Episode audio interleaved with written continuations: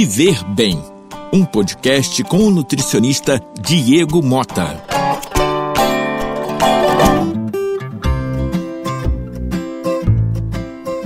Olá pessoal, uma boa semana a todos. Eu sou Diego Mota, nutricionista, e hoje vamos falar um pouquinho de alimentação e hipertensão. Hipertensão é a famosa pressão alta, que por muitas vezes é silenciosa e pode ser fatal. A pessoa tem por muito tempo, não sabe, às vezes não tem sintoma ou sintoma muito, muito leve, desconforto na cabeça, é um mal-estar às vezes e vai, não vai a médico, não faz, não, não faz exames.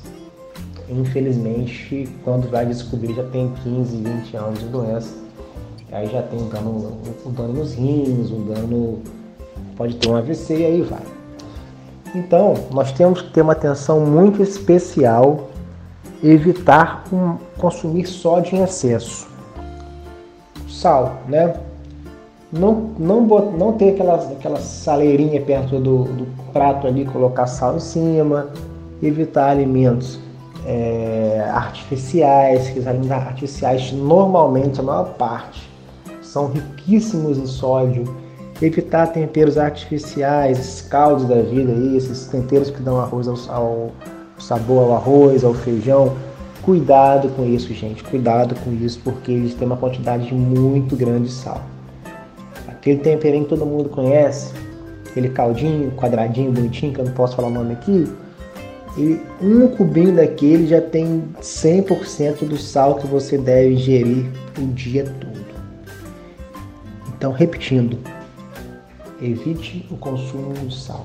Eu falei aqui daqueles caldos, temperos artificiais, é, o próprio sal realmente, congelados, tá? Essas lasanhas congeladas, pizza congelada, isso tem muito sódio. Não é você nunca mais comer uma lasanha, nunca mais comer uma pizza, não é isso. A questão não é essa, mas não ser sua rotina, não comer todo dia, toda semana, porque pode te fazer mal sim. Em contrapartida, beba muita água e sempre busque uma alimentação mais saudável possível, que são os alimentos naturais. Ovo, carnes magras, queijo magro, é, o queijo branco, né? a carne aqui, o patinho, frango, peixe.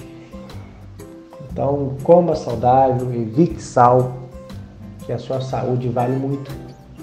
O melhor caminho sempre é a prevenção você evitar que, a, que as doenças aconteçam. Então, com alimentação e atividade física, você pode evitar muitas doenças.